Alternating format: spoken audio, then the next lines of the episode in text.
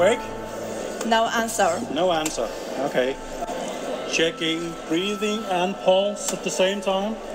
No breathing. No, No pulse? pulse. Okay. Cardiac arrest. Stop chest compressions. Can you test the defibrillator? Yes. Charging.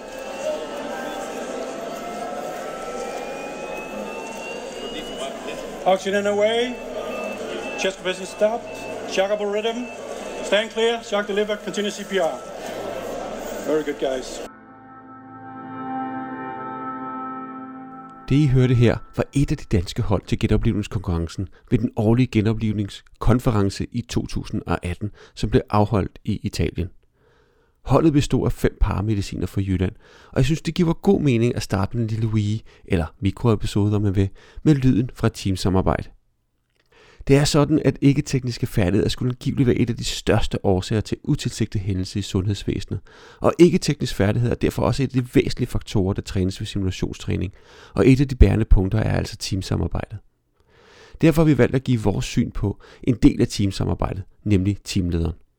Jeg hedder Peter Bæk. Velkommen til Fomedic Podcast. We have to verify the tube we have got entitled CO2, guys. 25, 26, 27, 28. You should consider just rising. just rising. I have clear lung sound on Yes. both sides. Clear lungs Yes, down on both just sides. right. 30 seconds. 30 seconds to analyze. Prøv, vi skal have den. Pre-charging, guys. It's a bit. 10 seconds. Middle. 5 seconds. Stop CPR for rhythm check.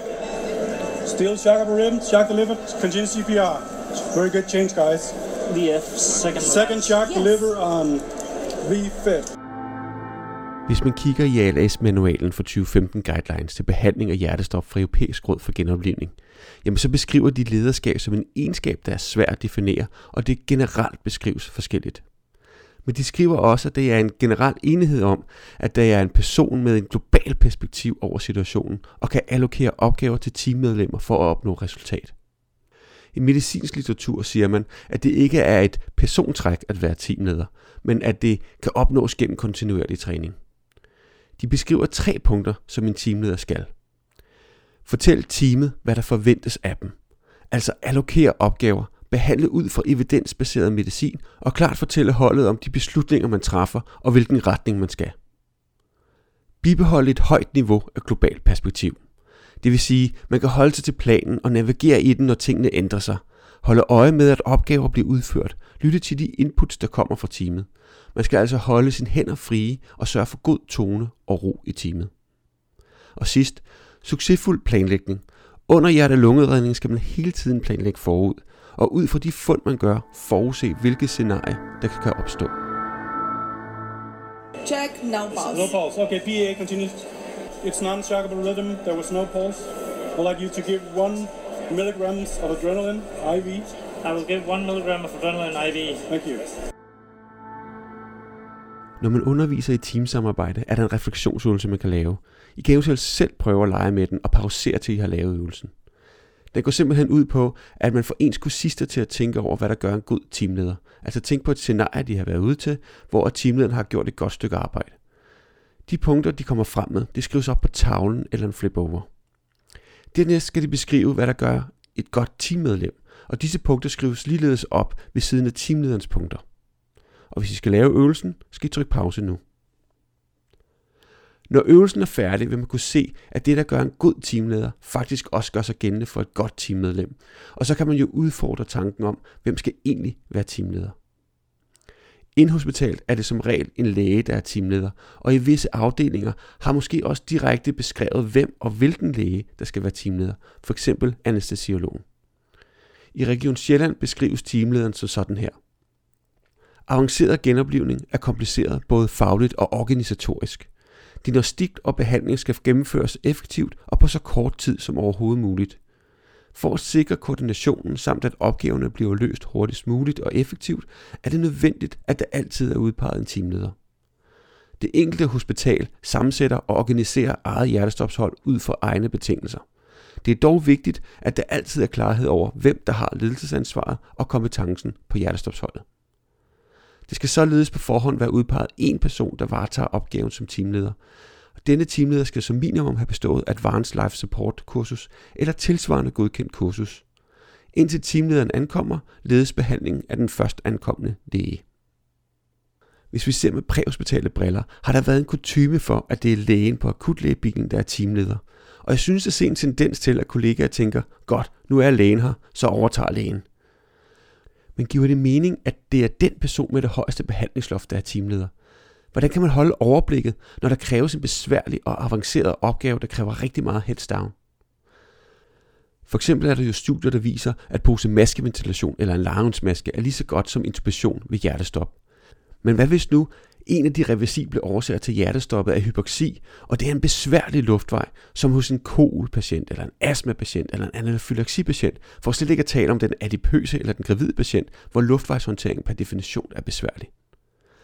Hvad hvis vi skal lave en kirurgisk luftvej, eller anlægge et dræn? Hvordan kan man forlange, at den samme person kan udføre de her komplicerede interventioner, og så samtidig holde øje med tiden, hvilken cyklus vi er i, og hvor meget medicin der er givet osv.? Det er umuligt. Jeg siger ikke, at den præhospitale læge ikke skal være retningsgivende i beslutninger. De har altså det højeste behandlingsansvar, når de er der.